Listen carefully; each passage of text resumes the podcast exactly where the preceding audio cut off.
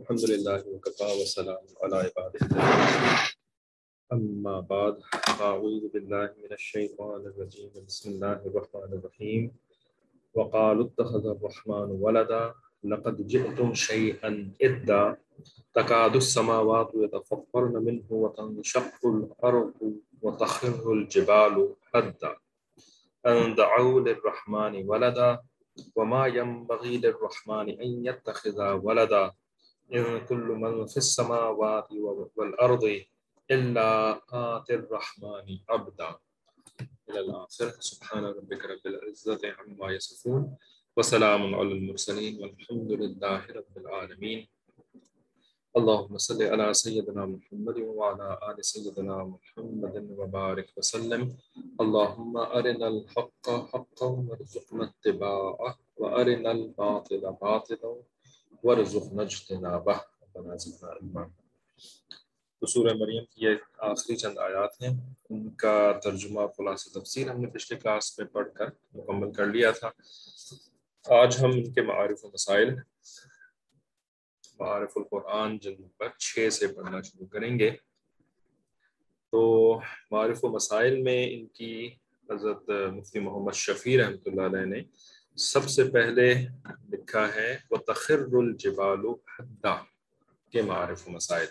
یعنی جو جو آیت کریمہ تھی، آیت مبارکہ تھی کہ تقاد السماوات یتفطرن منه کہ بس ابھی یعنی یعنی ابھی ہونے والا ہے ایسا کہ آسمان پھٹ پڑیں گے اس بات کی وجہ سے۔ کس بات کی وجہ سے؟ کہ یہ لوگ کہتے ہیں کہ رحمان نے بیٹا بنا لیا ہے۔ رحمان کا بیٹا ہو گیا ہے۔ نعوذ باللہ، ثم نعوذ باللہ رائٹ اس بات کی انٹینسٹی اتنی زیادہ ہے کہ قریب ہے کہ آسمان پھٹ پڑے اس کی وجہ سے۔ وطن شق الارض اور زمین ٹکڑے ٹکڑے ہو جائے۔ وہ تخر الجبال حدا اور پہاڑ گر پڑے ڈھے کر کے، پارا پارا ہو کر کے۔ پہاڑ۔ تو دراصل تخر الجبال حدا سے مراد یہاں پر یہ پوری کی پوری جو اللہ تعالیٰ نے سیناریو بنایا ہے، اس اس کی تفسیر بیان فرما رہے ہیں کہ ان آیات سے، حضرت لکھتے ہیں کہ ان آیات سے معلوم ہوا کہ زمین اور پہاڑ اور اس کی تمام چیزوں میں ایک خاص قسم کا عقل و شعور موجود ہے۔ ٹھیک ہے؟ یعنی ہر چیز میں ایک عقل ہے، ایک شعور ہے۔ اگرچہ وہ اس درجے کا نہ ہو جس پر احکام الہیہ مرتب ہوتے ہیں۔ ٹھیک ہے؟ جیسے آپ لوگ پہلے بھی کئی دفعہ سن چکے ہوں گی کہ اللہ تعالیٰ نے اپنی تمام مخلوق کو عقل دی ہے۔ تمام مخلوق کو۔ جنہوں نے بچوں کی کلاس سنی ہوگی، کل والی۔ تو اس میں بچوں کو، سوری، پرسوں والی سیٹرڈے کی تو اس میں بچوں کو ہم نے پھر سے ریمائنڈ کروائیں وہ باتیں، لکھوائیں بھی بلکہ کہ اللہ تعالیٰ نے جو مخلوق بنائی ہے، ان میں سے ایک تو ہے روحانی مخلوق، ٹھیک ہے، جس کو کہ فرشتے کہتے ہیں۔ اور باقی جتنی بھی مخلوق ہے، وہ ہے مادی مخلوق، ٹھیک ہے۔ تو مادی مخلوق کو تین قسموں میں ڈیوائڈ کیا جاتا ہے۔ ایک ہوتی ہے جمادات جو اپنی جگہ پر جمی رہتی ہیں، وہ خود سے حرکت نہیں کر سکتی۔ کوئی اور ان کو حرکت کروائے تو وہ حرکت کرتی ہیں، ورنہ وہ خود سے بالکل حرکت نہیں کر سکتی۔ وہ فروزن چیزیں ہوتی ہیں۔ پتھر، پہاڑ اور پانی۔ ٹھیک ہے؟ اس طرح کی جتنی میٹلز ہیں، لوہے، لوہا جو ہے، یہ بھی تو ایک الگ مخلوق ہے نا۔ تو لوہا یہ جمادات میں سے ہے، تانبا جمادات میں سے ہے، سونا، چاندی، پلیٹنم، یہ ساری کی ساری میٹلز وغیرہ جن کو ہم کہتے ہیں، سب جمادات میں سے ہیں۔ ان کو آپ اپنی انگلی سے پش کریں تو یہ ہل جائیں گی، دھکا دیں تو یہ ہل جائیں گی۔ یا یہ کہ آپ ان کو کسی سرفیس کے اوپر رکھیں ٹیبل ویبل پہ رکھیں اور پھر اس ٹیبل کو تھوڑا سا ٹیڑھا کر دیں، تب یہ ہل جائیں گی۔ وہ زمین کی کشش سقل سقل کی وجہ سے وہ ہلیں گی، خود سے نہیں ہلیں گی۔ ٹھیک ہے؟ تو یہ سب جمادات ہوتی ہیں اور دوسری چیزیں جو ہوتی ہیں وہ نباتات ہوتی ہیں جو کہ اگتی ہیں۔ زمین میں اگتی ہیں اوپر کی طرف اور نیچے کی طرف۔ ان کو نباتات کہتے ہیں اور تیسری حیوانات ہوتی ہیں جو کہ اگتی بھی ہیں یعنی ان کی ہائٹ بھی بڑی ہوتی ہے اور وہ آگے پیچھے چل بھی سکتی ہیں یعنی یعنی ہل بھی سکتی ہیں۔ ٹھیک ہے، تو وہ حیوانات ہوتے ہیں۔ تو حیوانات کو بھی اللہ تعالیٰ نے عقل دی، جمادات کو بھی اللہ تعالیٰ نے عقل دی، اور نباتات کو بھی اللہ تعالیٰ نے عقل دی، اور فرشتوں کو تو دی ہی۔ رائٹ اچھا ایک اور مخلوق ہے جس کو کہ جن کہتے ہیں۔ جن جو ہیں، تو ان کو ہم کہاں پہ فٹ کریں؟ جمادات میں تو فٹ نہیں کر سکتے، نباتات میں بھی فٹ نہیں کر سکتے۔ حیوانات کے اندر ویسے جو جو فلاسفہ ہوتے ہیں، منطقی جو اہل منطق ہوتے ہیں، وہ انسانوں کو تو حیوانات میں فٹ کر دیتے ہیں۔ حیوانات کے اندر انسانوں کو تو شامل کر دیتے ہیں۔ کیا کہتے ہیں؟ انسان کو حیوان ناطق کہتے ہیں۔ بولنے والا حیوان۔ ٹھیک ہے؟ اب جن جو ہیں، ان کو کدھر فٹ کریں؟ تو جن کو بھی نا ہم حیوان کے اندر فٹ کر سکتے ہیں۔ کیونکہ حیوان کی تعریف یہ ہے کہ وہ آگے پیچھے، اوپر نیچے حرکت کر سکتا ہے، تو جن بھی حرکت کر سکتے ہیں۔ اور وہ بھی ناطق ہیں، جن بھی بات چیت کر سکتے ہیں نا؟ کنورٹس کرتے ہیں نا جن۔ کبھی بھی کسی کے پاس جن آ جائیں جی تو وہ آ کے بات کر سکتے ہیں، کبھی ہمزاد آ کر کے بات کر سکتا ہے، کبھی ویسے اچھے جن بھی آ کر کے بات کر سکتے ہیں۔ صحابہ کی ایسی واقعات موجود ہیں، نبی علیہ وسلم کی سیرت کے اندر بھی واقعات موجود ہیں۔ تو سب کو اللہ تعالیٰ نے عقل دی ہے۔ ٹھیک ہے۔ لیکن کن کے اوپر احکام الہیہ مرتب ہوتے ہیں؟ احکام الہیہ کا مطلب یہاں پر ہے شریعت والے احکام۔ ٹھیک ہے؟ کہ یہ کرو تو تمہیں ثواب ملے گا اور دوسرا کسی کام کے بارے میں کہہ دیا کہ وہ کرو گے تو تمہیں عذاب ملے گا۔ یہ شرعی احکام ہوتے ہیں۔ یہ شرعی احکام جو ہے نا، یہ صرف انسانوں اور جنوں کے اوپر مرتب ہوتے ہیں یعنی ان کے اوپر اپلائی ہوتے ہیں۔ کیونکہ ان کی جو عقل ہے، وہ سب سے زیادہ ایڈوانس عقل ہے۔ انسانوں اور جنوں کی عقل باقی سب کے مقابلے میں زیادہ ایڈوانس عقل ہے۔ ٹھیک ہے؟ ہمزاد کون ہوتے ہیں؟ نہیں، یہ حمزاد میں نے لفظ استعمال کر لیا ہے، لیکن یہ کہانیوں وہانیوں میں زیادہ ان کا استعمال ہوتا ہے۔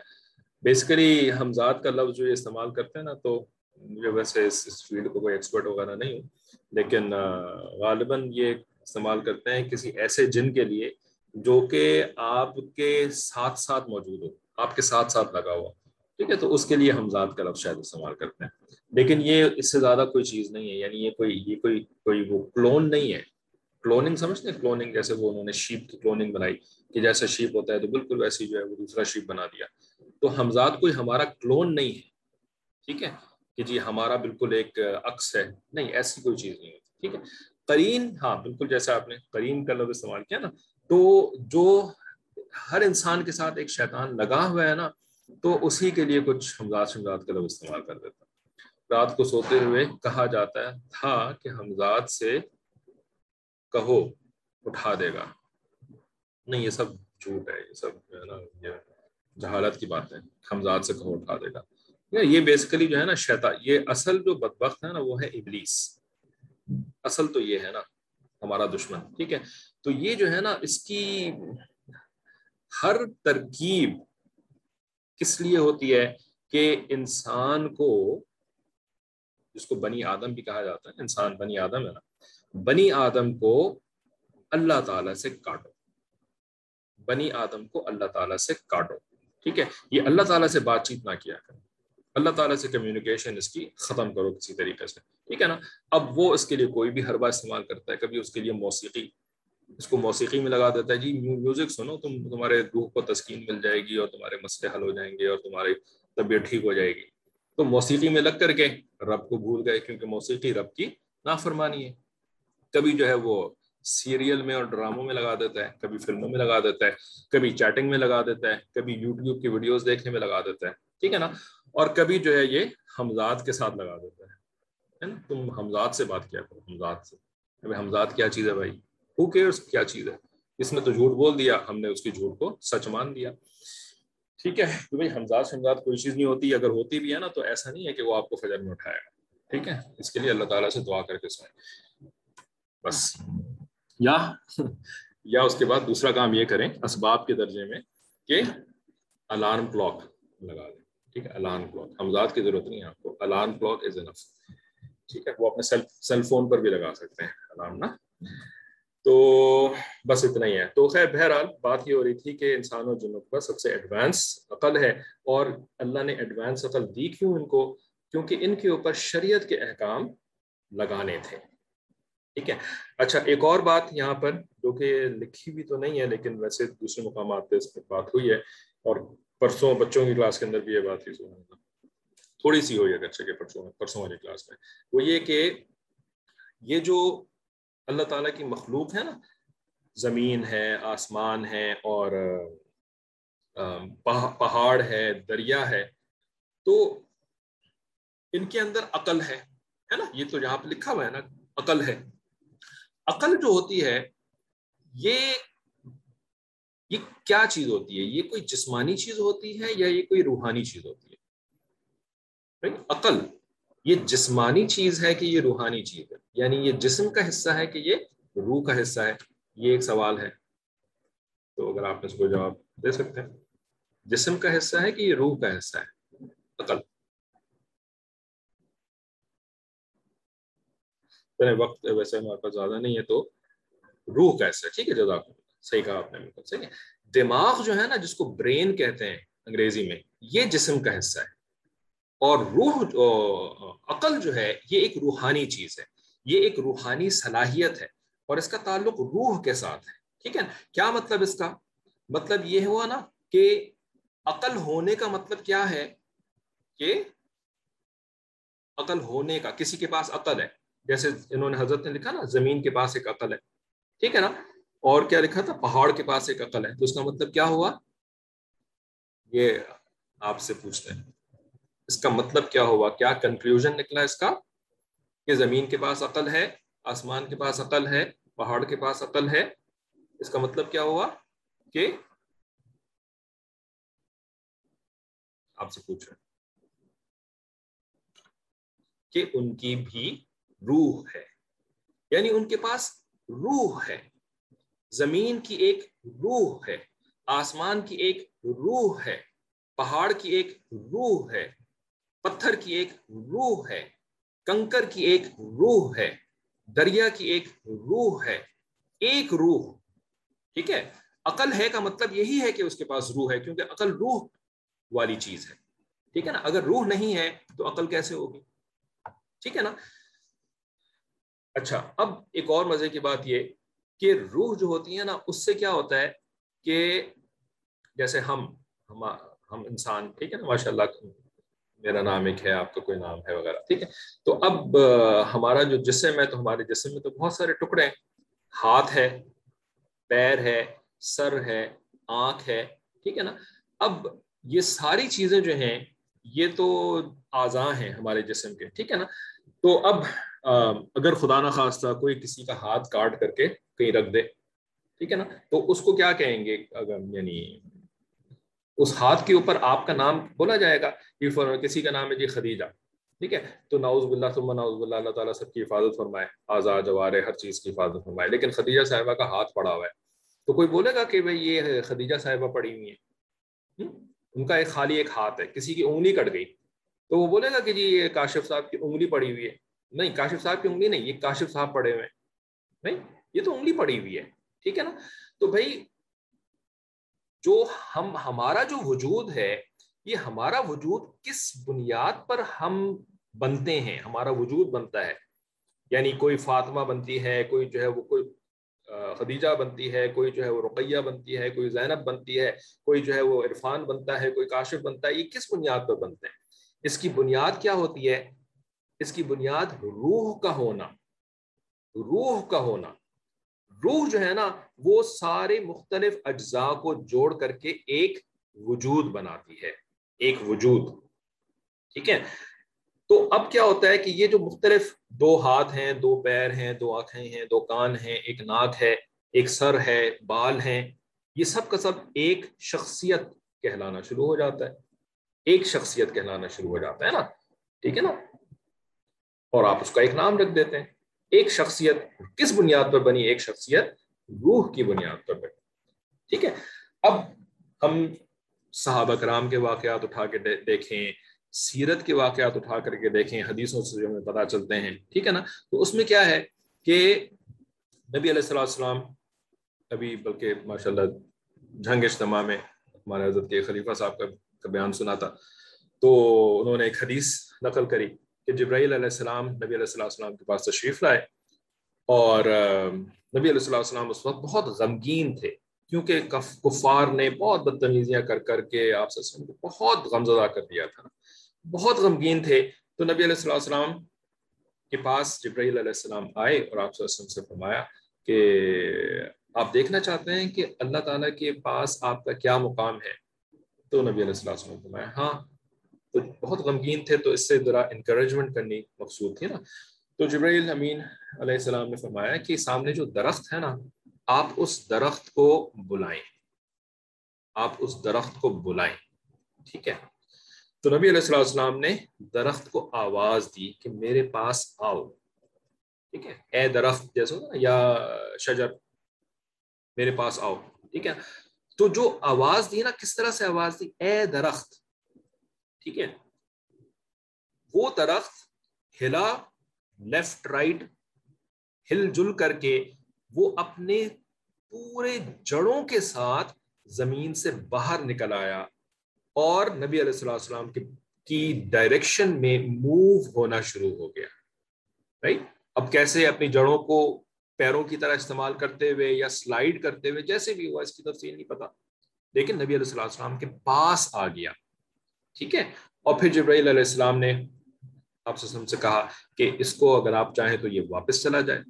تو نبی علیہ السلام نے حکم دیا، اب اے درخت تم واپس چلے جاؤ۔ تو وہ واپس اپنی ہی جگہ پہ جا کر کے زمین کے اندر جیسے پہلے تھا، ویسے ہی۔ ٹھیک ہے؟ تو نبی علیہ السلام نے اس کو الگ الگ آواز نہیں دیا کہ پتوں ادھر آ جاؤ، پھر اس کے بعد جو جو تنا ہے ادھر آ جاؤ اور جو جڑیں ہیں ادھر آ جاؤ۔ بلکہ ایک درخت کے طور پر اس کو مخاطب کیا نا، ایک وجود۔ اے درخت، یا شجر، میرے پاس آ جاؤ۔ ٹھیک ہے؟ کیا پتا چلا کہ پورا جو درخت ہے نا، اس کی ایک روح تھی، جس روح کی بنیاد پر وہ ایک اینٹی بن گیا، ایک وجود بن گیا۔ ٹھیک ہے؟ تو اس وجود کو نبی علیہ السلام نے ایک لفظ سے بلایا، وہ پورا کا پورا آ گیا۔ ٹھیک ہے؟ دریائے نیل چلنا بند ہو جاتا تھا۔ ٹھیک ہے، بہنا بند ہو جاتا تھا۔ جب صحابہ کرام نے ایجپٹ کے اوپر قبضہ کیا، پہنچے وہاں پر، فتح کیا اس کو، تو وہاں کے لوگوں نے کہا کہ بھائی، دریا نیل تو ہر سال اسی طرح سے بہنا بند ہو جاتا ہے۔ تو ہم جو ہے نا، وہ ایک نوجوان دو شیزہ لڑکی، ٹھیک ہے، اس کو جو ہے، وہ ذبح کرتے ہیں اور دریا نیل کے اندر پھینک دیتے ہیں۔ اس کے بعد دریا نیل چلنا شروع ہو جاتا ہے۔ ٹھیک ہے، یہ ہمارے یہاں ہر سال ہوتا ہے بھائی، یہ تو ہمارا پیگن ٹریڈیشن ہے۔ ٹھیک ہے؟ تو صحابہ نے کہا کہ ہم تو ایسا نہیں کرنے دے سکتے رائٹ لڑکی ہے، انسان ہے انسان کو ایسے کیسے کہ بھئی آپ دریا کو چلانے کے لیے انسان کو قتل کرتے ہیں؟ یہ تو شریعت کے اندر جائز وجہ ہے ہی نہیں کسی انسان کو مارنے کی۔ کسی انسان کو تو آپ یا تو قتل کے بدلے میں قتل کر سکتے ہیں یا جہاد کے اندر وہ لڑنے کے لیے آئے، تب آپ اس کو قتل کر سکتے ہیں۔ اس کے علاوہ تو کوئی جینوئن یعنی شریعت میں اجازت ہی نہیں ہے۔ جس نے ایک انسان کو قتل کیا، اس نے قرآن مجید میں کیا ہے کہ پوری انسانیت کو قتل کر دیا اس نے یعنی اتنا بڑا اس کے اوپر عذاب ہوگا، پوری انسانیت کو قتل کر دینے کے برابر والا۔ ٹھیک ہے، تو صحابہ نے انکار کر دیا۔ تو اب انہوں ان لوگوں نے کہا کہ بھائی اب تو دریا نیل تو چلے گا نہیں، تو ہمارے سارے کھیت جو ہے وہ خشک ہو جائیں گے اور ہم تو جو ہے بھوکوں مرنا شروع ہو جائیں گے۔ تو حضرت عمر ابن العاص رضی اللہ تعالیٰ عنہ جو کہ امیر تھے صحابہ کے، انہوں نے عمر فاروق رضی اللہ تعالیٰ عنہ کو خط لکھا۔ کہ ایسا ایسا معاملہ ہے، یا امیر المؤمنین، ہم کیا کریں؟ تو آپ کو پتہ ہے کیا کیا امیر المؤمنین نے، ہے نا؟ انہوں نے ایک خط لکھا۔ خط کس کے نام لکھا؟ کافروں کے سردار کے نام نہیں لکھا۔ صحابہ کے سردار کے نام نہیں لکھا۔ کس کے نام لکھا؟ وہ خط لکھا، دریائے نیل کے نام۔ کس کے نام لکھا؟ دریائے نیل کے نام۔ رائٹ کہ اے نیل، اگر تو اپنی مرضی سے چلتا ہے، تو مت چل، ہمیں تیری ضرورت نہیں ہے۔ اپنی مرضی سے چلتا ہے نا، ہمیں تمہاری کوئی ضرورت نہیں ہے، تم بے شک نہ چلو۔ لیکن اگر تم پروردگار کی مرضی سے چلتے ہو، تو میں اس پروردگار کے رسول کا خلیفہ ہوں اور میں تمہیں حکم دیتا ہوں کہ تم چلو۔ ٹھیک ہے نا؟ پھر اس خط کو جو صحابہ کے امیر تھے، انہوں نے دریا نیل کے اندر عمر فاروق کے حکم سے ڈال دیا۔ اور اس دن کے بعد سے دریا نیل جو چلا ہے ساری مصر کی لڑکیوں کی جان چھوٹ گئی۔ اس کے بعد کسی لڑکی کو دبا کرنے کی ضرورت نہیں پڑی۔ ٹھیک ہے؟ تو عمر فاروق اللہ عنہ نے نیل کو مخاطب کیا۔ کیا مطلب؟ نیل ایک وجود، پورا کا پورا دریا۔ ہارا کہ دریا کیا ہوتا ہے؟ قطروں۔ پانی کے قطروں کا مجموعہ ہے نا دریا۔ لیکن ساروں کو ملا کر کے اللہ تعالیٰ نے ایک وجود بنا دیا اور اس کو خطاب کیا جا رہا ہے۔ اسی طریقے سے جبل احد۔ رائٹ یہ ایک پہاڑ ہے اور اس پہاڑ کے اندر کیا ہے چھوٹے، بڑے، کتنے بڑے بڑے راکس ہیں۔ خود پہاڑ بھی ایک راک ہوتا ہے، لیکن اس کے ساتھ اور بھی بہت سارے پتھر ہوتے ہیں، جو کہ اس پہاڑ ہی کا حصہ کہلاتے ہیں۔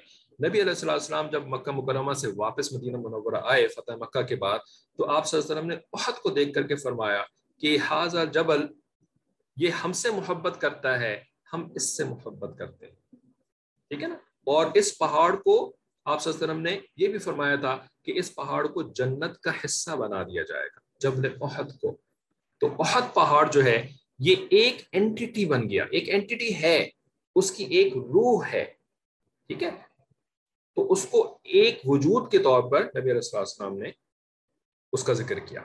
ٹھیک ہے؟ تو نہ صرف یہ کہ عقل ہے ان کے اندر، بلکہ مطلب کیا؟ کہ ہر چیز کا اپنا ایک وجود، اپنی ایک شخصیت ہے۔ کنکر، پتھر۔ وہ جو دو پتھر حضرت بکر صدیق رضی اللہ تعالیٰ عنہ کے گھر میں ہوتے تھے، ٹھیک ہے؟ جب نبی علیہ السلام بکر صدیق رضی اللہ کے گھر میں داخل ہوتے تھے، تو ایک پتھر آپ صلی اللہ علیہ وسلم کو سلام کیا کرتا تھا۔ تو اس پتھر کا نام رکھ دیا گیا تھا، متکلم۔ یہ آپ صلی اللہ علیہ وسلم سے کلام کرتا تھا، متکلم۔ اور دوسرے پتھر، وہ اس کا نام رکھ دیا گیا تھا متقع ٹھیک ہے، کیونکہ نبی علیہ السلام اس سے ٹیک لگا کے بیٹھا کرتے تھے۔ تو ٹیک لگانے والی چیز کو تکیہ کہتے ہیں، وہ عربی زبان سے آیا متقع ٹھیک ہے، تو اس کو متقع کہا گیا تھا متقع جس سے جس سے ٹیک لگایا جائے۔ ٹھیک ہے، تو پتھروں کا اپنا وجود، پتھروں کے اندر اپنی عقل کے نبی علیہ السلام کو دیکھ کر کے سلام کیا کرتے تھے۔ آپ صلی اللہ علیہ وسلم کا کلمہ پڑھا کرتے تھے تصویر کیا کرتے تھے۔ یہ سارے واقعات ہیں۔ تو یہ ہے حقیقت بھائی، ہے نا؟ اب سائنس جو ہے، بے شک سائنس اپنی جگہ پر، ٹھیک ہے جی ایکسپلینیشن ہے کہ جی بیٹر کیا ہوتا ہے اور سالڈس کیا ہوتے ہیں لکوڈس کیا ہوتے ہیں گیسز کیا ہوتی ہیں۔ اور اس سے یہ والا کام لیا جاتا ہے، اس سے یہ والا کام ہوتا ہے، یہ یہ والا کام کرتی ہے۔ اچھا سائنس یہ سب بتاتی ہے۔ یہ سب ایکسپلینیشنز ہیں۔ لوگوں کی آبزرویشن اور ایکسپیریمنٹیشن کی بنیاد پر جو انڈرسٹینڈنگ انسانوں نے حاصل کری ہے اس کو سائنس کہتے ہیں۔ ٹھیک ہے؟ ٹیکنالوجی کس چیز کو کہتے ہیں؟ ٹیکنالوجی کہتے ہیں کہ یہ جو مختلف چیزوں کو سمجھانا انسان نے کہ یہ یہ کام کرتا ہے، یہ یہ کام کرتا ہے، اس سے یہ کام لیا جا سکتا ہے، اس سے یہ کام لیا جا سکتا ہے۔ اب ان چیزوں کو جوڑ کر کے کوئی چیز بنانا۔ ٹھیک ہے نا؟ تو اس چیز کے اندر بہت ساری چیزیں جو کہ جوڑ کے بنائی گئی ہیں، ان سب کی فنکشنالٹی کسی طریقے سے استعمال کرنا۔ جیسے ایک گاڑی ہے۔ ٹھیک ہے نا؟ تو گاڑی ایک بہت ساری چیزوں کا مجموعہ ہے۔ بہت ساری سالڈس کا اور لکوڈ کا، کیونکہ اس کے اندر پیٹرول بھی ہوتا ہے، اس کے اندر پانی بھی ہوتا ہے، اس کے اندر دوسرے فلوئڈس بھی ہوتے ہیں، اور اس کے اندر ٹائر بھی ہوتا ہے، اس کے اندر راڈس بھی ہوتے ہیں، اس کے اندر سیٹس بھی ہوتی ہیں، اس کے اندر جو ہے وہ یعنی باڈی بھی ہوتی ہے گاڑی کی۔ ان سب کو جوڑ کر کے ایک فنکشنالٹی اچیو کر لی گئی، ایک کام اچیو کر لیا گیا کہ یہ لوگوں کو ایک جگہ سے دوسری جگہ لے کے جائے گی۔ تو یہ بھی سائنس ہے، لیکن سائنس کا کون والا حصہ جس کو کہ آپ مینوفیکچرنگ کہہ دیتے ہیں، صنعت و حرفت، ٹھیک ہے؟ تو آلریڈی چیزیں جو موجود ہیں نا، ان کو ایکسپلین کرنا کہ جی یہ کیا کام کرتا ہے، یہ کیا کام کرتا ہے، یہ یہ سائنس ہے۔ پھر ان کو جوڑ کر کے کوئی چیز بنا دینا، یہ بھی سائنس ہے۔ اور پھر انہی کے اندر سے نا مزید ذرا اور فنکشنالٹیز حاصل کر لینا، جس کو ٹیکنالوجی کہہ دیتے ہیں، یہ سب بھی سائنس ہے۔ ٹھیک ہے نا؟ لیکن سائنس کی یہی لمیٹیشن ہے۔ بس یہیں تک ہے۔ اس کے علاوہ اللہ کی مخلوق کے اندر اور اتنا کچھ ہے جس کا کہ سائنس میں کوئی ایکسپلینیشن نہیں، جس کا کہ سائنس احاطہ کر ہی نہیں سکتی۔ ٹھیک ہے نا؟ جیسے پتھر بول رہے ہیں اور جو ہے وہ دریا کو حکم دیا جا رہا ہے رائٹ اور دریا حکم کو فالو کر رہا ہے، پہاڑ کو حکم دیا، وہ سمندر کو کے اوپر اسا مارا جا رہا ہے، سمندر کے اندر بارہ حصے بارہ راستے بن رہے ہیں۔ یہ ساری چیزیں کیا ہیں؟ یہ سائنس نہیں ہے۔ نا؟ لیکن یہ حقیقت ہے۔ یہ سائنس نہیں ہے، لیکن یہ حقیقت ہے۔ کیا مطلب؟ مطلب یہ کہ سائنس سب کچھ نہیں ہے۔ سائنس سب کچھ نہیں ہے۔ سائنس تو ایک چھوٹا سا حصہ ہے۔ اللہ تعالیٰ کی مخلوق کو سمجھانے کا اور بنانے کا اور اس سے فائدے حاصل کرنے کا ایک طریقہ ہے۔ ٹھیک ہے؟ تو شیطان نے جو ہے وہ کیا دھوکہ دے دیا ہے اس وقت انسانیت کو کہ سب کچھ سائنس ہے۔ ٹھیک ہے نا؟ اور سائنس ہی سب کچھ ہے۔ ٹھیک ہے؟ حالانکہ یہ یہ جھوٹ ہے، ایسا بالکل بھی نہیں ہے۔ بے شک سائنس ہے، ہم اس کا انکار نہیں کر سکتے اور نہ کر رہے ہیں۔ اور کوئی ہمیں شوق نہیں ہے سائنس کا انکار کرنے کا۔ لیکن ہم صرف یہ کہہ رہے ہیں، نہیں، سائنس جو ہے نا، وہ ایک حصہ ہے۔ ٹھیک ہے؟ ریالٹی کا ایک حصہ ہے، بس۔ اچھا تو عقل و شعور ہے ہر چیز کے اندر جس کی وجہ سے دنیا کی ہر چیز اللہ کے نام کی تسبیح کرتی ہے۔ جیسے کہ قرآن کریم کا ارشاد ہے بچوں کی پچھلی کلاس کے اندر، امید ہے کہ آپ سب جو ہے نا کسی نہ کسی درجے میں بچوں کی کلاس بھی میں بھی شامل ہوں گی۔ کیونکہ اگر انلیس کہ آپ کوئی اور کلاس لے رہی ہیں اس طرح کی، سیرت کی کلاس آپ لے رہی ہیں، آپ کے بچے لے رہے ہیں، تو پھر تو میں آپ کو یہ نہیں کہہ رہا وہ چھوڑ کر کے ادھر آ جائے لیکن اگر آپ نہیں ہیں اس طرح کے کسی ایکٹیویٹی کا حصہ، تو اس کو بھی اپنے اسکیجول میں داخل کر لیں۔ ٹھیک ہے؟ بچوں کی ایک الگ برکت ہوتی ہے، ایک الگ ان کی جو ہے نا وہ شان ہوتی ہے۔ وہ ہماری جیسے گناہ نہیں کرتے ہیں نا۔ اور ہماری جیسی جو کچھ اور پرابلمز ہوتی ہیں تو وہ بچوں میں نہیں ہوتی۔ تو اس وجہ سے بچوں کی کلاس میں کچھ ایسی باتیں ہوتی ہیں جو کہ یعنی بچوں کی کی مجھے محسوس ہوتا ہے کہ بچوں کی وجہ سے ہو رہی تو اس کو بھی کسی طریقے سے کبھی کبھی سن لینا چاہیے یا اس کا حصہ بن جانا چاہیے۔ اگر بچے نہیں بھی ہیں یا آپ خود جو ہیں وہ یعنی اچھی نہیں ہیں تو پھر پھر بھی ٹاپکس ایسے ہیں جیسے کہ انشاءاللہ سب کو فائدہ ہوگا۔ تو پچھلی جو کلاس تھی ایک ہفتہ پہلے والی، تو اس میں یہ والی بات نکل آئی تھی کہ جی قبر میں دفن کیا اور دفن کرنے کے کئی مہینوں کے بعد اور کئی یا کئی سالوں کے بعد، ٹھیک ہے؟ صدیوں کے بعد بھی انسانی جسم جو ہے بالکل سلامت، بالکل ٹھیک ٹھاک، حتیٰ کہ خون بہ رہا تھا اگر شہید کو دفن کر رہے تھے اور خون بہ رہا تھا، تو جب قبر کھدی تو خون اس وقت بھی بہ رہا ہے۔ ویر سائنس سائنس کا اس سے کوئی تعلق نہیں ہے اس چیز سے۔ ٹھیک ہے؟ اسی طریقے سے قبر میں سے خوشبو آنا، حالانکہ کسی نے کوئی عطر نہیں ڈالا، کسی نے کچھ، کوئی پرفیوم فریگرنس کوئی نہیں، لیکن قبر کی مٹی میں سے خوشبو آ رہی ہے۔ Science can not explain this ٹھیک ہے نا؟ یہ کوئی آفاقی اور خلائی باتیں نہیں ہیں، یہ تو ہم لوگوں کے روز مرہ کے ایکسپیرئنسز ہیں نا۔ اپنی آنکھوں دیکھے ہوئے حالات، اپنے کانوں سے سنے ہوئے اوتھینٹک جگہوں سے سنی ہوئی باتیں۔ یا باقاعدہ مشاہدہ کی ہوئی چیزیں۔ تو سائنس تو ان چیزوں کو ایکسپلین کر ہی نہیں سکتی نا؟ تو فرماتے ہیں کہ امن شہین اللہ بحمدی یعنی کوئی چیز دنیا میں ایسی نہیں جو اللہ کی حمد کے ساتھ تسبیح نہ کرتی ہو۔ ان چیزوں کا یہی شعور و ادراک ہے، جس کا ذکر ان آیات مذکورہ میں آیا ہے کہ اللہ تعالیٰ کے ساتھ کسی کو شریک قرار دینے خصوصاً اللہ تعالیٰ کے لیے اولاد قرار دینے سے زمین اور پہاڑ وغیرہ سخت گھبراتے اور ڈرتے ہیں۔ ٹھیک ہے؟ کیونکہ ان کی، ان سب کے پاس ایک عقل ہے اور وہ عقل شعور رکھتے ہیں اور اس بات سے ڈرتے ہیں کہ اللہ تعالیٰ کی شان میں ایسی گستاخی کی جا رہی ہے۔ حضرت عبداللہ بن عباس حضرت تعالیٰ نے فرمایا کہ جن و انس کے علاوہ تمام مخلوقات خدا تعالیٰ کے ساتھ شرک سے بہت ڈرتی ہیں اور یہ خطرہ محسوس کرتی ہیں کہ وہ ریزہ ریزہ ہو جائے یعنی شرک وہ تو نہیں کر رہے، پہاڑ تو شرک نہیں کر رہا، دریا تو شرک نہیں کر رہا۔ شرک تو کر رہا ہے انسان۔ ٹھیک ہے؟ خوف ان چیزوں کو کیوں ہو رہا ہے؟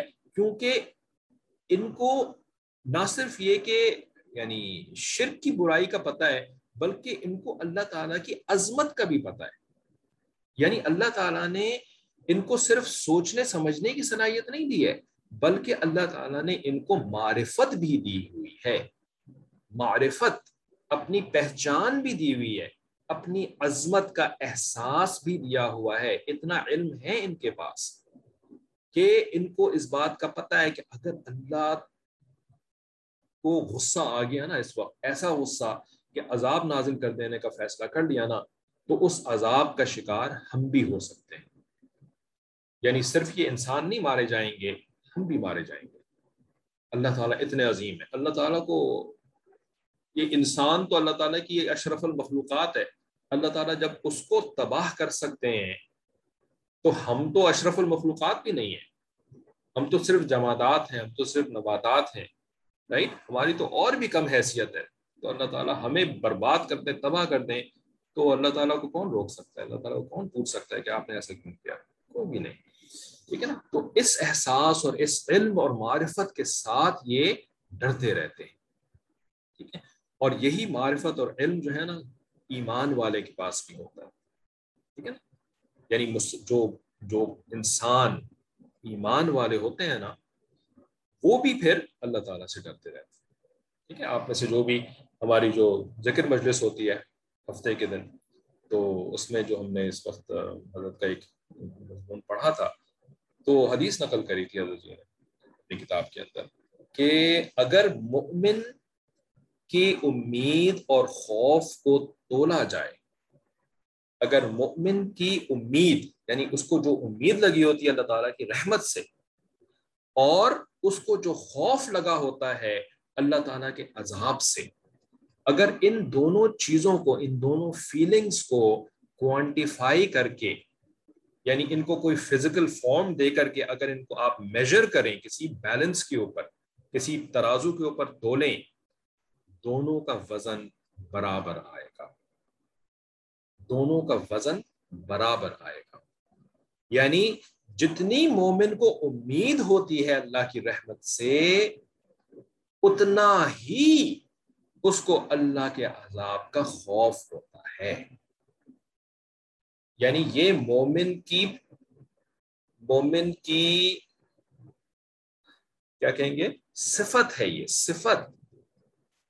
مومن کی شان ہے یہ کہ اس کے اندر امید اور خوف ایکول رہتے ہیں۔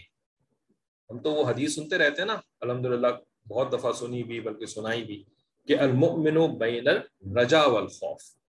ٹھیک ہے؟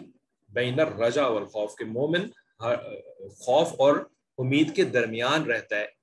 ٹھیک ہے نا، پھر اس کو ایکسپلین بھی کرتے رہتے ہیں کہ جی کیا مطلب کہ اس کو سرٹن سچویشنس کے اندر امید لگی رہتی ہے اللہ تعالیٰ کے ساتھ اور سرٹن ڈفرینٹ سچویشنس کے اندر اس کو اللہ تعالیٰ کا خوف رہتا ہے۔ تو وہ ان دونوں حالتوں کے درمیان اپنی زندگی گزارتا ہے۔ کبھی خوف، کبھی امید، کبھی خوف، کبھی امید۔ لیکن یہ والی جو حدیث ہے نا، یہ تو اس مسئلے کو اور بھی زیادہ واضح کر دیتی ہے۔ ٹھیک ہے؟ کہ دونوں کا اگر وزن کیا جائے تو دونوں برابر ہوں۔ اب ہم اپنے اندر جھانک کے دیکھیں کہ ہمارا کیا حال ہے امید اور خوف کے معاملے میں۔ کیا ہمیں امید ہے یا امید جو ہے وہ ہے ہی نہیں؟ نا امیدی مایوسی کا شکار ہوئے ہوئے یا یہ کہ امید تو بڑی لگی ہوئی ہے نا؟ کچھ نہیں ہوتا جی۔ وہ اصل میں امید کا بھی دھوکا ہے، وہ امید نہیں ہوتی، لیکن اس کو ہم نے امید کہنا شروع کر دیا ہے کہ کچھ نہیں ہوتا، کچھ نہیں ہوتا۔ سب چلتا ہے، سب کرتے ہیں، ہم بھی کریں گے، کچھ نہیں ہوتا۔ ٹھیک ہے نا، وہ امید نہیں ہے اصل میں، وہ تو کچھ اور ہی چیز ہے، وہ تو شیطان کا دھوکا ہے اصل میں۔ لیکن امید جو ہے نا، وہ ہوتی ہے اللہ تعالیٰ کی رحمت۔ میں نے اللہ تعالیٰ سے معافی مانگی ہے، میں اللہ تعالیٰ سے دعا کر رہی ہوں۔ رائٹ مجھے امید ہے کہ اللہ تعالیٰ میری دعا کو سن رہے ہیں اور میری دعا کو اللہ تعالیٰ قبول کریں گے، اللہ تعالیٰ میری غلطیوں کو معاف کریں گے۔ ٹھیک ہے؟ کیونکہ میں نڈر اور بے بات اور جری نہیں ہو رہی ہوں اپنے گناہوں پر، جو کہ اللہ تعالیٰ کی مغفرت کو روک دیتے ہیں۔ ٹھیک ہے؟ گناہوں پر جری ہونا، گناہوں کو ہنس ہنس کر کے دوسروں کو بتانا، یہ اس کے بعد معافی نہیں ہوتی۔ ٹھیک ہے؟ لیکن اگر انسان یہ سب نہیں کر رہا ہے، بلکہ اس کو فکر پڑی ہوئی اپنے گناہوں کی، اور وہ گناہوں کے اوپر اللہ تعالیٰ سے جو ہے وہ نادم ہے، شرمندہ ہے، رک نہیں پا رہا گناہوں سے، بچ نہیں پا رہا گناہوں سے، لیکن احساس ہے اس کو۔ تو اب اللہ تعالیٰ کی رحمت سے نا امید نہ ہو رائٹ اللہ تعالیٰ کی رحمت کی طرف امید رکھے، معاف کر دیں گے اللہ تعالیٰ کی رحمت، ہر چیز کے اوپر وسیع ہے، ٹھیک ہے؟ لیکن ساتھ ساتھ خوف کہ اللہ تعالیٰ نے اتنے لوگوں کو جو عذاب دیا ہے، قرآن جھوٹا تو نہیں ہے نا؟ یہ جو اتنی قوموں کا عذاب دیا ہے، یہ کیا کوئی یعنی کیا تھے یہ؟ یہ کوئی بندر تھے؟ یہ کوئی کچھوے تھے؟ یہ کوئی یعنی کیا، یہ کیا بچھو تھے جن کو اللہ تعالیٰ نے عذاب دے دیا؟ یہ بھی تو انسان تھے نا؟ یہ بھی تو بنی آدم تھے نا؟ یہ بھی تو اشرف المخلوقات تھے نا۔ ان کے پاس بھی تو ہاتھ پیر آنکھ ناک بلکہ عقل بھی تھی۔ جیسے سب کچھ میرے پاس ہے ان کے پاس سب کچھ تھا۔ رائٹ اور پھر آج کے زمانے میں ہم دیکھتے ہیں کیسے کیسے حالات ہوتے ہیں لوگوں کے ساتھ۔ ٹھیک ہے نا؟ بلکہ ہم تو کہتے بھی ہیں ہاں، اس پہ عذاب آ رہا ہے اس پہ عذاب آ رہا ہے۔ لیکن ہم یہ نہیں سوچتے کہ جس کے اوپر عذاب آ رہا ہے جس کو اللہ تعالیٰ نے اس طریقے سے ذلیل و رسوا کر دیا ہے وہ بھی تو ویسے ہی انسان ہے نا جیسے میں ہوں۔ جیسے میں ہوں رائٹ تو اگر اس کے اوپر عذاب آ سکتا ہے، تو میرے اوپر کیوں نہیں آ سکتا؟ اللہ تعالیٰ کو کوئی میری ضرورت ہے کہ مجھے جو ہے وہ برباد نہیں کریں گے، مجھے عذاب نہیں دیں گے؟ اور اس کی ضرورت نہیں تھی اللہ تعالیٰ کو، اس وجہ سے اس کو عذاب دے دیا، نعوذ باللہ، ہے نا؟ I am something special ہے نا؟ میرے بغیر تو دنیا کا کارخانہ نہیں چل سکتا، اس وجہ سے میرے اوپر عذاب کیسے آ سکتا ہے؟ نہیں، ہمارے بغیر دنیا کا کارخانہ سو فیصد چل رہا ہے۔ اور چلے گا۔ ہماری تو کوئی ضرورت ہی نہیں ہے یہاں پر، کسی کو بھی، کسی کو بھی ضرورت نہیں ہے۔ اللہ کو تو دور کی بات، ہمارے اپنے خاندان والوں کو ہماری ضرورت نہیں ہے۔ ہمارے اپنی اولاد کو ہماری ضرورت نہیں ہے۔ اللہ تعالیٰ ہی ان کو رسک دے رہے ہیں، اللہ تعالیٰ ہی ان کے معاملات چلا رہے ہیں۔ ٹھیک ہے نا؟ ہم چلے جائیں گے، کسی کا معاملہ نہیں روکے گا۔ کسی کا معاملہ نہیں روکے گا۔ کیونکہ معاملہ ہمارے اوپر ڈپینڈنٹ نہیں ہے، معاملہ اللہ کے اوپر ڈپینڈنٹ ہے نا۔ تو ہماری کیا حیثیت؟ تو اس وجہ سے نا ڈرتے رہنا، اے اللہ میرے وجود کو آپ جو ہے وہ تبدیل نہ کر دیے گا، میرا، میری میری شکل مسخ نہ کر دیے گا، میری صورتوں کو مسخ نہ کر دیے گا، میرے نام کو تبدیل نہ کر دیے گا، جیسے آپ نے ابلیس، اس کا نام تو عزازیل تھا، اس کے نام کو بدل کر کے ابلیس کر دیا آپ نے رائٹ کیا وہ ایک دعا بھی ہے بلکہ آگے پڑھیں گے انشاءاللہ ذکر مجلس کے اندر ہی، کیا ہے؟ لا لا تبدل اسمی ولا تبذر جسمی اس طرح کا ہے۔ جبرائیل علیہ السلام یہ دعا مانگا کرتے تھے کہ اے اللہ میرے جسم کو تبدیل نہ کر دیے گا، میرے نام کو تبدیل نہ کر دیے گا۔ جیسے آپ نے ابلیس کے نام کو تبدیل کر دیا رائٹ تو ایسا خوف، کیا ہمارا ہم اپنے اندر اس خوف کا کچھ حصہ بھی پاتے؟ کبھی اس خوف کی وجہ سے ہمارے ہاتھ اٹھے ہیں اللہ تعالیٰ کے سامنے؟ یعنی ہاتھ تو ہم اٹھا لیتے ہیں، ربنا آتنا فی الدنیا حسنۃ و فلاس کرتے ہیں و قنا عذاب النار، ہے نا؟ پھر اس کے بعد چہرے پہ پھیرتے ہیں اور پھر اس کے بعد بس اپنے کام سے لگ گئے۔ کبھی خوف کی وجہ سے ہاتھ اٹھے؟ اللہ کے خوف کی وجہ سے۔ کبھی ایک دفعہ بھی اٹھے؟ کبھی اللہ کے خوف کی وجہ سے ایک آنسو ٹپکایا ہم نے؟ کوئی چیز ہم سے مس ہو گئی، کوئی چیز گم ہو گئی، کسی کا انتقال ہو گیا تو وہ تو بڑے آنسو بہائے ہوں گے۔ فلانے نے میرے ساتھ ایسے کیوں کر دیا؟ اس نے مجھے یہ کیوں کہہ دیا؟ تو بڑے آنسو ٹپ ٹپ ٹپ ٹپ رائٹ بڑے آنسو بہائے اور ابھی بھی بہاتے رہتے ہیں۔ اللہ کے خوف کی وجہ سے کبھی ایک آنسو بہائے، جہنم کا خوف، اللہ کا خوف سیم چیز ہے۔ ٹھیک ہے؟ جہنم کے خوف کی وجہ سے چلے۔ کبھی ایک آنسو نکلا ہے ہماری آنکھوں سے؟ کبھی ہمارے رونگٹے کھڑے ہوئے؟ ٹھیک ہے؟ تو نبی علیہ السلام السلام مومن کی کیا تعریف بتا رہے ہیں؟ امید اور خوف ایکول رائٹ اور اگر کسی کی زندگی میں ایک آنسو بھی کبھی اللہ کے خوف سے نہیں نکلا، ایک دفعہ بھی اس کے ہاتھ نہیں اٹھے اللہ تعالیٰ کے خوف سے، یا ویسے ہی ہاتھ اٹھائے بغیر ہی آنسو چلو نہیں نکلے، لیکن کبھی خوف میں آ کے اللہ تعالیٰ سے معافیاں مانگی بغیر ہاتھ اٹھائے، بغیر آنسو بہائے بھی تو معافی مانگ سکتے ہیں نا اللہ تعالیٰ سے؟ اگر ایک دفعہ بھی نہیں ہوا، تو پھر ہم اپنے آپ کو مومن کس بنیاد پر کہہ رہے ہیں؟ کیا بنیاد ہے ہمارے ایمان کے اندر؟ کیا ہمارے ایمان کے اندر طاقت ہے، قوت ہے جو ہم اتنا اپنے آپ کو دیندار سمجھتے ہیں اور ایمان والا سمجھتے ہیں؟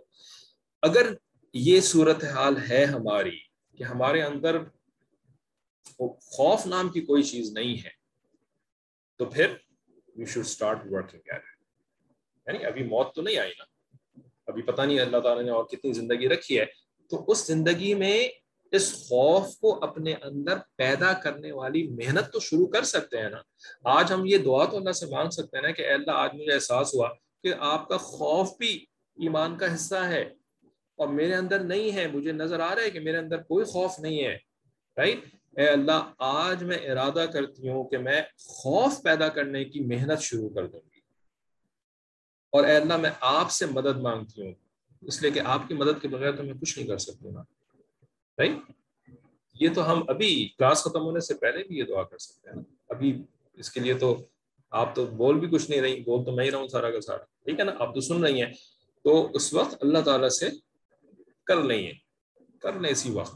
ٹھیک ہے؟ اللہ، میں نے اب ارادہ کر لیا ہے کہ یہ جو میں نے مس کیا ہوا تھا نا، ایمان کا جز اپنی زندگی میں سے اس کے اوپر محنت کرنی ہے۔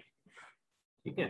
پھر اللہ تعالیٰ سے مدد مانگیں اور پھر جو کوئی چیز کرنی ہوتی ہے تو اس کے لیے جو جو کام آپ کرتی ہیں، تو وہ سارے کام اس کے لیے بھی کریں۔ ٹھیک ہے؟ چلیں، آگے فرماتے ہیں کہ وعدہم ٹھیک ہے؟ پوری آیت کیا تھی؟ لقد احصاہم وعدہم، عدہ، کہ اس کے پاس شمار ہے اور گن رکھی ہے ان کی گنتی۔ یعنی حق تعالی شاہ تمام انسانوں کے اشخاص و اعمال کا پورا علم رکھتے ہیں۔ ان کے سانس، ان کے قدم، ان کے لقمے اور گھونٹ اللہ کے نزدیک شمار کیے ہوئے ہیں۔ نہ کم ہو سکتے ہیں، نہ زیادہ۔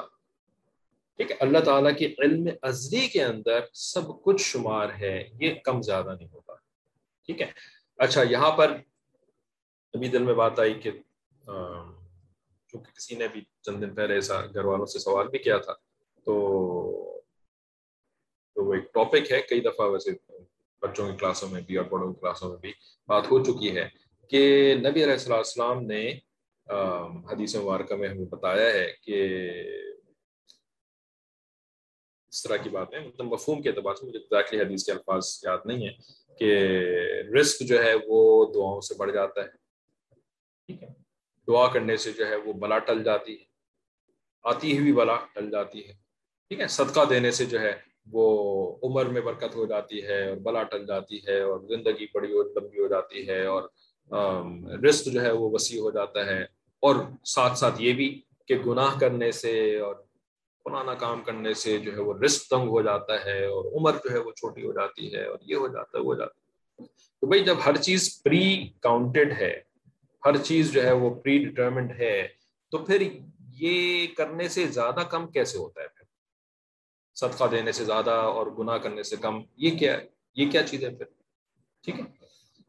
اچھا چلے، یہ تو ایک جنرل بات ہوگی نا کہ یہ کم ہو جاتا ہے زیادہ ہو جاتا ہے۔ لیکن ویسی بھی تو حدیث ہے نا کہ تقدیر کو دعا دعا واحد چیز ہے جو کہ تقدیر کو بدل سکتی ہے۔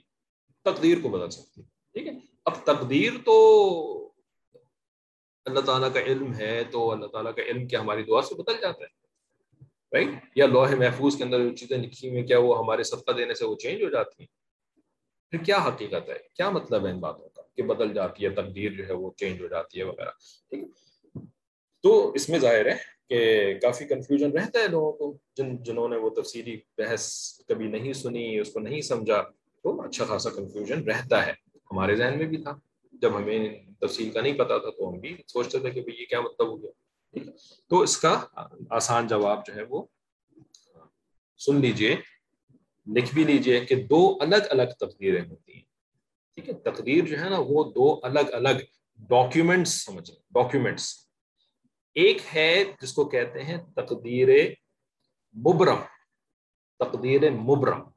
مبرم، میم، با، را، میم۔ مبرم۔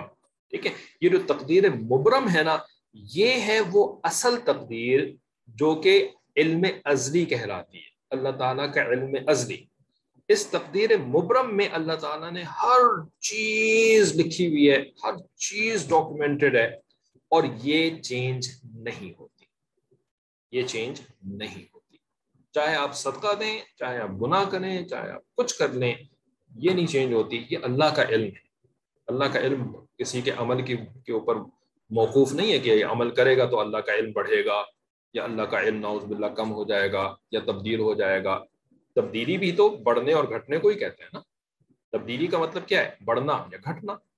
تو اگر آپ کہہ رہے ہیں کہ اللہ کا علم تبدیل ہو جائے گا، تو آپ یہ کہہ رہے ہیں کہ اللہ کا علم بڑھ جائے گا یا اللہ کا علم گھٹ جائے گا صدقہ دینے سے آپ کے یا گناہ کرنے سے۔ ٹھیک ہے؟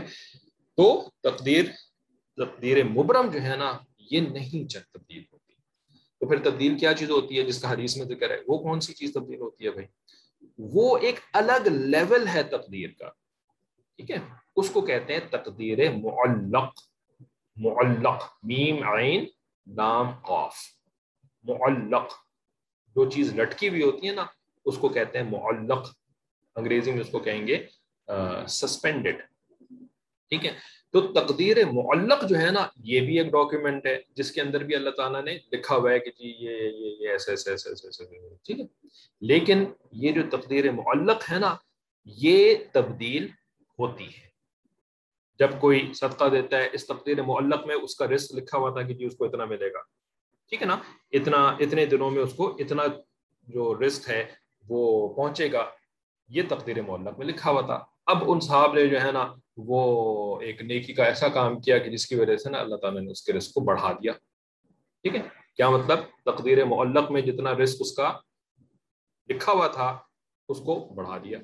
نہیں بھی اس کو اور دے دو۔ گناہ کیا، کم کر دیا۔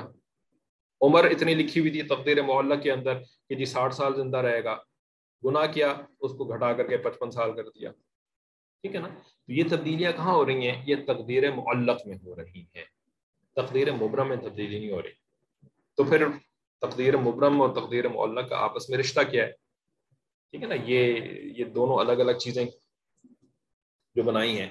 تو اس کا جواب یہ ہے کہ تقدیر معلق جو ہے نا، یہ ہمارے اعمال اور ہمارے حالات کے حساب سے بدلتی بدلتی رہتی ہے۔ لیکن جو ہمارے اعمال ہوتے ہیں، جو ہمارے حالات ہوتے ہیں، جن کی وجہ سے تقدیر معلق کے اندر کوئی تبدیلی آ رہی ہے، تقدیر مبرم کے اندر یہ سب کچھ بھی لکھا ہوا ہے۔ کہ فلانا شخص فلانے وقت میں ایسا صدقہ دے گا، اس کی وجہ سے اس کی عمر کے اندر اضافہ کر دیا جائے گا۔ وہ یہ نیکی کا کام کرے گا، اس کے رزق کے اندر اضافہ کر دیا جائے گا۔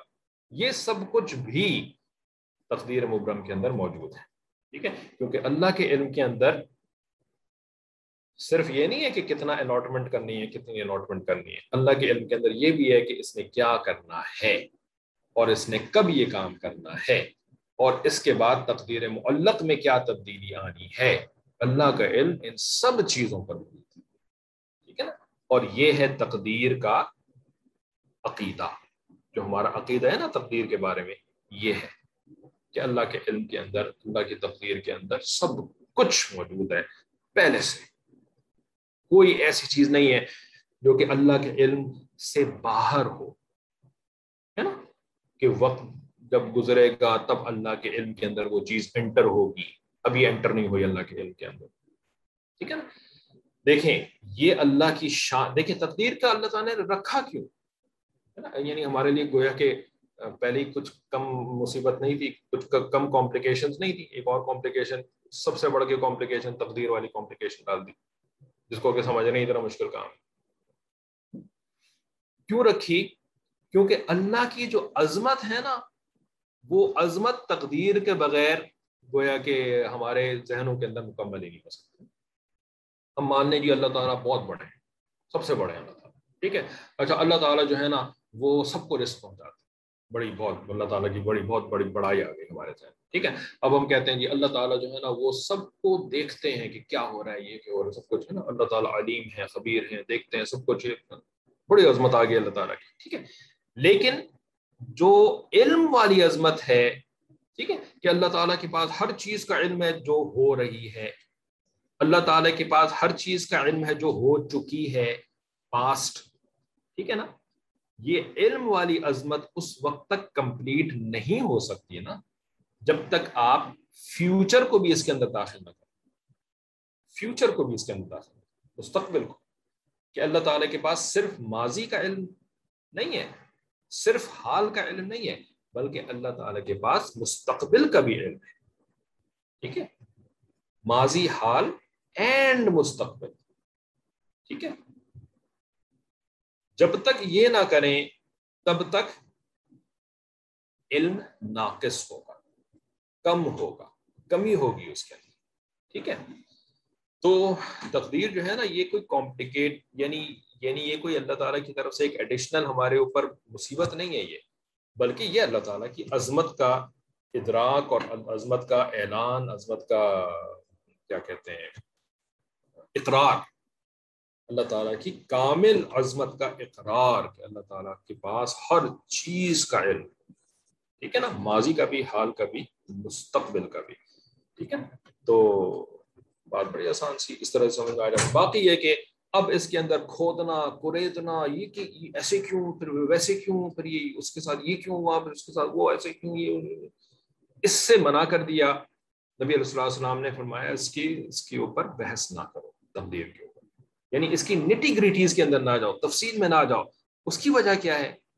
اس کی وجہ یہ ہے کہ ہماری جو عقل شریف ہے نا، عقل شریف، یہ لمیٹڈ ہے۔ یہ یہ محدود ہے، اس کی حدیں ہیں۔ ٹھیک ہے نا؟ اللہ کا علم ازلی اتنا بڑا ہے اور اس کی حکمت اتنی وسیع ہے کہ ہماری محدود عقل اس کا ادراک کر ہی نہیں سکتی۔ ٹھیک ہے نا؟ ہماری عقل تو ہمارے اپنے ذاتی معاملات کا ادراک نہیں کر پاتی۔ ہم کتنی بیوقوفیاں کرتے ہیں کہ ہمیں کیا کرنا چاہیے، کیا نہیں کرنا چاہیے، ہمیں کن باتوں کا خیال کرنا ہے، کن کا نہیں کرنا۔ ہماری عقل تو اپنے معاملات کا ادراک نہیں کر سکتی۔ اللہ کے معاملات کا کیسے ادراک کرے گی؟ ٹھیک ہے؟ تو اس وجہ سے اگر آپ اللہ کے معاملات کے اندر جو ہے نا کہ یہ کیوں کیا اور وہ کیوں کیا اور یہ ایسا کیوں ویسا کیوں، یہ آپ کے پاس اتنی کیپیسٹی ہی نہیں ہے۔ تو اس طرف جانے سے منع کر دیا، لیکن جہاں تک علم ازلی والا کا معاملہ ہے اور تقدیر مبرم کیا ہوتی ہے، تقدیر معلّہ کیا ہوتی ہے، یہ سب سمجھنا اتنا کوئی مشکل کام نہیں ہے۔ انسان کی موت کا وقت کس تقدیر میں آئے گا؟ آئے گا نہیں، آیا ہوا ہے۔ تقدیر مبرم کے اندر موت کا وقت بھی لکھا ہوا ہے۔ سب کچھ موجود ہے، اس کے اندر لکھا ہوا یہ کوئی تقدیر، کوئی ڈرامہ، کوئی تھوڑی ہے کہ کس ڈرامے کی، کون سی والی قسط کے اندر موت کا یہ تو وہی ایک ڈاکیومنٹ اللہ تعالیٰ کے پاس موجود ہے، اس کے اندر سب کچھ لکھا ہے آپ نے کس وقت ماننا ہے آپ نے کس وقت ماننا ہے؟ تو تقدیر معلق جو ہے نا، یہ یعنی اس میں اس میں بھی سب کچھ موجود ہے، ٹھیک ہے؟ لیکن سب کچھ موجود سے مراد جیسے بندہ جب آ رہا ہے تو اس کی پیدائش کا وقت جو ہے، وہ اس کو جو جتنا رسک مل رہا ہے اور اس کی جو موت ہے، وہ لکھی ہوئی تو اس کے اندر بھی ہے نا۔ لیکن اس میں کیا کہتے ہیں؟ ری ایڈجسٹیبل ہے۔ ری ایڈجسٹیبل ہے نا، اس کو موت کا وقت ایک لکھا ہوا تھا کہ جی فلانی تاریخ کو فلانے وقت میں فلانی جگہ پر ان کی موت آنے والی ہے، ٹھیک ہے؟ لیکن یہ کانسٹنٹ نہیں ہے، بلکہ یہ ویریبل ہے۔ یہ عمل کے حساب سے، وغیرہ حالات کے حساب سے اس کو اللہ تعالیٰ چینج کر دیں گے۔ تو کہنے کا مقصد یہ کہ آپ کا جو سوال ہے نا کون سی تقدیر میں آئے گا۔ تو بھائی، موت کا وقت بھی دونوں تقدیروں میں موجود ہے۔ فرق صرف یہ ہے کہ اوپر والی تقدیر جو ہے، اس میں جو ہے وہ فائنل ہے انچینجبل ہے، اور وہ اصل وقت ہے موت کا۔ جبکہ تقدیر معلق کے اندر جو موت کا وقت لکھا ہوا ہے، یہ چینجبل ہے، اور یہ سمجھ لیں کہ یہ ویریبل ہے حالات کے حساب سے اللہ تعالیٰ اس کو چینج کر دیں گے۔ لیکن چینج کر کے جو الٹیمیٹلی جو موت کا وقت تقدیر معلق کے اندر بنے گا نا، یہ وہی موت کا وقت ہوگا جو کہ تقدیر مبرم کے اندر پہلے سے لکھا۔ ٹھیک وہ امید ہے کہ بات کلیئر ہوگی ہوگی۔ چلیں دو دو منٹ تو ہے تو آگے پڑھ لیتے ہیں۔ سید الحم الرحمٰن ودا۔ یعنی ایمان اور عمل صالح پر قائم رہنے والوں کے لیے اللہ تعالیٰ کر دیتے ہیں دوستی اور محبت۔ یعنی ایمان اور عمل صالح جب مکمل ہو اور بیرونی عوارض سے خالی ہوں تو ان کا خاصہ یہ ہے۔ اچھا ایمان اور عمل صالح مکمل ہو۔ کیا مطلب؟ ایمان مکمل ہونے کا مطلب کیا؟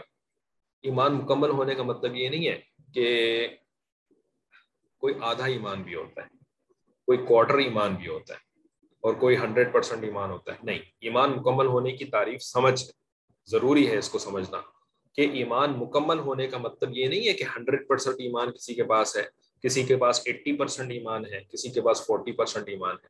نہیں، بلکہ ایمان مکمل ہونے کا لفظ کب استعمال کیا جاتا ہے؟ وہ استعمال کیا جاتا ہے ایمان کی صحت کے لیے۔ ٹھیک ہے نا؟ اس کی مثال جو ہے، وہ بڑی آسان سی ہے کہ جی ایک انسان زندہ ہے یا زندہ نہیں ہے۔ یہ تو نہیں ہوتا نا کہ وہ آدھا زندہ ہے اور آدھا مرا ہوا ہے۔ ایسا ہوتا ہے کبھی؟ آدھا زندہ ہے، آدھا مر مر گیا بھائی، یا زندہ ہے یا زندہ نہیں ہے۔ ٹھیک ہے؟ کیونکہ زندگی کا تعلق روح سے ہے، جسم کے ساتھ تھوڑی ہے کہ جی اس کا اوپر کا آدھا جو جسم ہے نا وہ زندہ ہے اور نیچے کا آدھا جسم جو ہے وہ مردہ ہے۔ فالج گر جانے کا مطلب یہ نہیں ہوتا کہ آپ کا جسم مردہ ہو گیا۔ رائٹ اگر آپ کے باقی کیا کہتے ہیں، ناف سے نیچے رائٹ ناف سے نیچے جتنا بدن ہے اس پہ فالج گر گیا۔ ٹھیک ہے؟ اب وہ بدن آپ ہلا نہیں سکتے، اس کے اندر کوئی سوئی جب ہوتا ہے تو آپ کو اوپر احساس نہیں ہوتا۔ اس کا مطلب یہ نہیں ہوتا کہ اس کے اندر سے روح بھی نکل گئی ہے۔ نہیں، روح نہیں نکلی ہے۔ ٹھیک ہے؟ صرف نروس سسٹم متاثر ہوا ہے۔ جو بلڈ کا سسٹم ہے وہ کوئی تھوڑی متاثر ہوا ہے۔ رائٹ جو آرٹریز اور وینز اور جو باقی جو اعضاء وغیرہ ہیں وہ تو اپنے ہیں، اپنی جگہ پر زندہ ہیں۔ وہ مر مرا کر کے کوئی گل سڑ کر کے ختم کے تھوڑی ہو جائیں گے، ہے نا؟ فالج کرنے کے بعد یہ کوئی تھوڑی ہوتا ہے، گل سڑ کر کے ختم ہو جاتے ہیں زندہ رہتے ہیں نا، آپ کو خالی اس کا ادراک نہیں ہو رہا ہوتا نا۔ تو بھائی نروس سسٹم متاثر ہوتا ہے خالی فالج کے اندر۔ تو آدھا زندہ، آدھا مردہ مردہ کوئی چیز نہیں ہوتی۔ روح ہے، زندہ ہے، روح نکل گئی، مردہ ہو گیا۔ ٹھیک ہے؟ تو پھر فرق کیا ہوتا ہے پھر؟ کہ ایک بندہ جو ہے وہ اس کی صحت بڑی اچھی ہے۔ بڑا تندرست اور توانا ہے اور بڑا طاقتور ہے اور دو بندوں کو پچھاڑ سکتا ہے اور پہلوان ہے اور دوسرا بندہ جو ہے وہ بڑا لاغر، کمزور اور بیماریوں میں مبتلا ہے اور ایک بندے کو بھی نہیں، ایک بندے سے بھی نہیں لڑ سکتا، بلکہ جو آتا ہے اسی کو مار کے چلا جاتا ہے۔ تو اس بندے کو آپ مردہ کہیں گے؟ نہیں، یہ مردہ تو نہیں ہے، یہ تو یہ بھی زندہ، لیکن صحت خراب ہے اس کی بڑی۔ ٹھیک ہے؟ تو ایمان کا بھی یہی معاملہ ہے۔ ٹھیک ہے؟ ایمان ہے یا ایمان نہیں ہے؟ اگر ہے تو مومن کہلائے گا، اگر نہیں ہے تو کافر کہلائے گا۔ ٹھیک ہے؟ تو پھر فرق کیا ہے پھر؟ کامل میں اور ناقص ایمان میں۔ کامل، ناقص ایمان کا فرق جو ہے، وہ صحت کا ہے خالی صحت کا۔ ٹھیک ہے؟ صحت اچھی ایمان کی کیسے ہو جاتی ہے؟ اور صحت ایمان کی خراب کیسے ہو جاتی ہے؟ یہ ہوتی ہے اطاعت کی بنیاد۔ جو اللہ تعالیٰ کی اطاعت زیادہ کر رہا ہوتا ہے، اس کی صحت اچھی ہو جاتی ہے اور جیسے جیسے اطاعت میں بڑھتا ہے، ویسے ویسے اس کی صحت اچھی ہوتی جاتی ہے۔ اور جو نافرمانی کرتا ہے، تو نافرمانی کی وجہ سے صحت خراب ہوتی جاتی ہے۔ جتنی زیادہ نافرمانی کرے گا، اتنی زیادہ صحت خراب ہو جائے گی۔ ٹھیک ہے نا؟ تو یہ اطاعت کے ساتھ اس کا تعلق یعنی جس کو کہ آپ فرما برداری اور نافرمانی یا گناہ اور ثواب یہ کہہ سکتے ہیں۔ ٹھیک ہے؟ تو ایمان مکمل ہو کا مطلب کہ گناہ نہیں کرتا، علم اور ارادے سے گناہ نہیں کرتا۔ اگر ہو جاتا ہے تو فوراً توبہ طائب ہو کے اللہ تعالیٰ سے معاف کروا دیتا ہے۔ ایسا بندہ کہلاتا ہے کامل ایمان والا، ایمان کامل۔ ٹھیک ہے؟ اور عمل صالح جب مکمل ہو کا مطلب کیا ہے؟ عمل صالح مکمل ہونے کا مطلب یہی ہے کہ فرائض پورے کرتا ہے۔ اور اچھے اخلاق والا بھی ہے، اور اچھے آداب والا بھی ہے، اور اچھے جو ہے وہ یعنی نوافل وغیرہ بھی کرتا ہے وہ سب عمل صالح مکمل میں یعنی بیسیکلی کوئی بہت زیادہ فرق نہیں ہے ایمان مکمل اور عمل صالح مکمل کے دونوں آپس میں کنیکٹڈ ہیں اور دونوں ایک دوسرے کا ڈپینڈنٹ ہیں دوسرے ایک دوسرے کے اوپر۔ تو جس کے ایمان اور عمل صالح مکمل ہونا اور بیرونی عوارث سے خالی ہو بیرونی عوارث کا مطلب یہی ہے کہ جی جو چیزیں اس کو خراب کرنے والی ہیں، شیطان اور اور شیطانی جو جو اثرات وغیرہ ہیں۔ تو اس کے، اس کا ایمان اور عمل صالح شیطانی اثرات سے جو ہے وہ محفوظ ہیں۔ تو کیا ہوتا ہے؟ تو ان کا خاصہ یہ یعنی ایسے شخص کی پھر خصوصیت یہ بن جاتی ہے کہ مؤمنین صالحین کے درمیان آپس میں بھی الفت و محبت ہو جاتی ہے۔ یعنی ایسے لوگ آپس میں بھی محبت کرتے ہیں۔ ایک نیک صالح آدمی دوسرے نیک آدمی سے مانوس ہوتا ہے۔ مانوس ہونے کا مطلب کیا؟ وحشت نہیں ہوتی۔ مانوس، مانوسیت کا مطلب یہ ہوتا ہے، یہ مانوسیت کا مطلب یہ نہیں ہے کہ جی آپ بیٹھے ہوئے ہیں تو اب باتیں کرنا شروع ہو گئے اور اب کرے چلے جا رہے ہیں باتیں۔ اس کو ہم مانوسیت سمجھتے ہیں کہ جس کے ساتھ بیٹھے ہیں تو اگر باتیں شروع ہو گئی ہیں نا تو اس کا مطلب یہ ہے کہ یہ دونوں آپس میں مانوس ہو گئے، ہے نا؟ کھیلنا کودنا، جیسے بچوں کا ہم سمجھتے ہیں نا کہ بچے جو ہے وہ کھیلنا کودنا شروع ہو گئے، تو یہ دونوں ایک دوسرے سے مانوس ہو گئے۔ نہیں، یہ مانوسیت کا مطلب نہیں ہے۔ یہ مانوسیت کی ایک شکل آپ کہہ سکتے ہیں کہ ہاں جی جو آپس میں ذرا ڈسکشن ہو رہی ہیں۔ لیکن نہیں، اگر کسی، دو لوگ بیٹھے ہوئے خاموش، ٹھیک ہے؟ کوئی بات نہیں کر رہے، کوئی کھیل کود نہیں کر رہے، ٹھیک ہے؟ وہ بھی آپس میں مانوس کہلائیں گے۔ اگر ان دونوں کی آپس میں وحشت نہیں ہے، کہ وحشت تو آپ سمجھتے ہیں، سبھی سمجھتے ہیں وحشت کے لفظ کو۔ بس آئی کی ناٹ اسٹینڈ ہم میں اس کے برابر میں رہ ہی نہیں سکتی، میں اس کے ساتھ بیٹھ ہی نہیں سکتی۔ اس کو وحشت کہتے ہیں۔ اللہ تعالیٰ سے وحشت بھی ہوتی ہے۔ ہوتا ہے نا کبھی سلام پھیرا اور بھاگے مسلح چھوڑ کر کے۔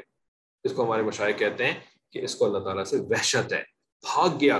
جیسے اس نے اپنے سر سے نماز کا بوجھ اتارا اور اس کے بعد بھاگا۔ بھائی بیٹھو، تسبیح کرو، کچھ دعا پڑھو، کچھ دعا کرو اللہ تعالیٰ سے۔ ٹھیک ہے نا؟ یہ اس بات کی علامت ہے کہ اس کو اللہ سے وحشت نہیں تو یہ جو لوگ ہوتے ہیں نا، نیک اور صالح آدمی، یہ ایک دوسرے یعنی لوگ، یہ آپس میں مانوس ہوتے ہیں۔ اور دوسرے تمام لوگوں اور مخلوقات کے دلوں میں بھی اللہ تعالیٰ ان کی محبت پیدا فرما دیتے ہیں۔ اب یہ جو جملہ ہے نا، اس کی کافی ساری تفسیر بنتی ہے۔ جس کا کہ ابھی ہمارے پاس ٹائم نہیں ہے، تو انشاءاللہ اگلی کلاس میں اس جملے کی تفصیل پہ بات کریں گے۔ اللہ تعالیٰ کی توفیق سے۔ چلیں، کوئی اور سوال بھی اگر ہے تو پھر اس کو پلیز نوٹ ڈاؤن کر کے اگلی کلاس میں رکھیں گے۔ دے دیا۔ وآخر دعوانا الحمد للہ السلام علیکم۔